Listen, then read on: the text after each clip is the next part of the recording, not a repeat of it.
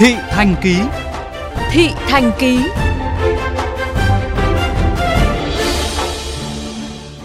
Thưa quý vị và các bạn, mặc dù thời gian qua, một số địa phương của Hà Nội và thành phố Hồ Chí Minh đã cho học sinh trở lại trường, nhưng với sự thay đổi cấp độ dịch bệnh theo từng tuần, việc đi học cũng rất phập phù, gây khó khăn, bị động cho cả nhà trường và học sinh. Trước kế hoạch đón trẻ đến trường sau Tết Nguyên đán, sau khi phụ huynh ở thành phố Hồ Chí Minh rất mong chờ, thì tại Hà Nội, nhiều cha mẹ và cả các em học sinh lại có phần dè dặt, ghi nhận của phóng viên Hoàng Hà.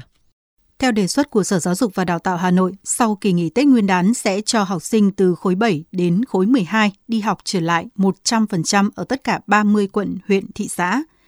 Khi biết thông tin này, em Nguyễn Lan Chi, học sinh lớp 12 trường Trung học phổ thông Nguyễn Huệ, không khỏi lo lắng, bởi chỉ còn ít tháng nữa em sẽ bước vào kỳ thi tốt nghiệp. Nếu nhiễm bệnh sẽ ảnh hưởng tới cả quá trình nỗ lực vừa qua. Theo cháu thì sau Tết thì mình nên uh, tiếp tục học online tại vì uh, Tết tình trạng lây nhiễm sẽ gia tăng.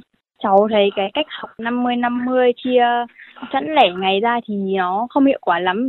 Thà học on ở nhà luôn đi nhỡ đi học lại bị lây nhiễm Băn khoăn lo lắng của học sinh cũng là tâm tư của nhiều phụ huynh có con đang chuẩn bị thi chuyển cấp trong thời gian tới. Tình hình dịch như thế này, nếu mà để các con đi học thì cũng chưa yên tâm lắm. Tại vì là sắp đến ngày thi, nếu như chẳng may dịch thì sẽ lại ảnh hưởng đến cả một quá trình học của các con. Khi nào cứ thật sự an toàn thì hãng đi học. Bởi vì đi như thế này rất phập phù. Theo thầy Cao Danh Hiến, giáo viên trường Trung học phổ thông Trần Phú Hoàn Kiếm, việc sớm cho các con đến trường là cần thiết bởi lẽ độ tuổi từ 12 trở lên hầu hết đều đã tiêm đủ hai mũi vaccine. Đồng thời giáo dục rất cần sự ổn định, cách học như hiện nay rất phập phù, khó cho cả thầy lẫn trò. Quan điểm người ta là trở lại bình thường là công việc đầu tiên học sinh phải được đến trường. Các cháu nó phải đề cao phòng dịch để làm sao nó an toàn thôi chứ còn học theo cái kiểu như bây giờ Hà Nội tôi thấy nó cũng rất là bất ổn, không hiệu quả. Nếu như các cháu quay trở lại trường học thì nó phải có một cái giải pháp làm sao nó mang ổn định. Nhiều phụ huynh giáo viên tại thành phố Hồ Chí Minh bày tỏ sự đồng tình với kế hoạch cho học sinh tới trường sau Tết Nguyên đán.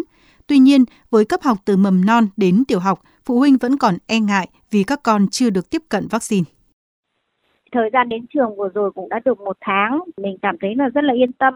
ưu thế ở thành phố Hồ Chí Minh là cái độ phủ vaccine mũi 2, mũi 3 là tương đối cao đồng thời cái tỷ lệ nhiễm mới nó giảm rất là nhiều.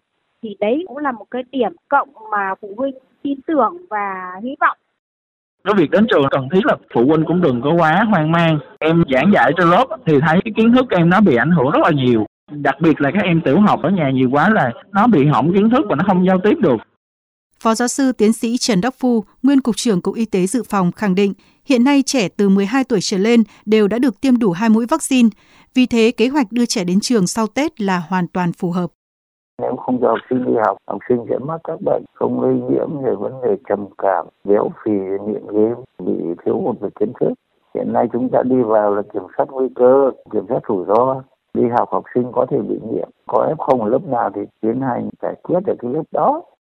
Để tránh tình trạng phập phù như hiện nay khiến cả học sinh và nhà trường xáo trộn, có ý kiến cho rằng cần phải điều chỉnh lại các tiêu chí đánh giá cấp độ dịch. Thay vì đánh giá theo từng tuần, thì nên đánh giá cấp độ dịch theo tỷ lệ bao phủ vaccine COVID-19, tỷ lệ bệnh nhân nặng, bệnh nhân tử vong và khả năng, năng lực đáp ứng của ngành y tế. Tuy nhiên, theo Phó Giáo sư Tiến sĩ Trần Đắc Phu, việc đánh giá cần thực hiện từ đơn vị nhỏ nhất, từ cấp xã, phường, tránh tình trạng quy nạp không chính xác và đánh giá từ nguy cơ. Nguy cơ đến đâu, đáp ứng đến đó.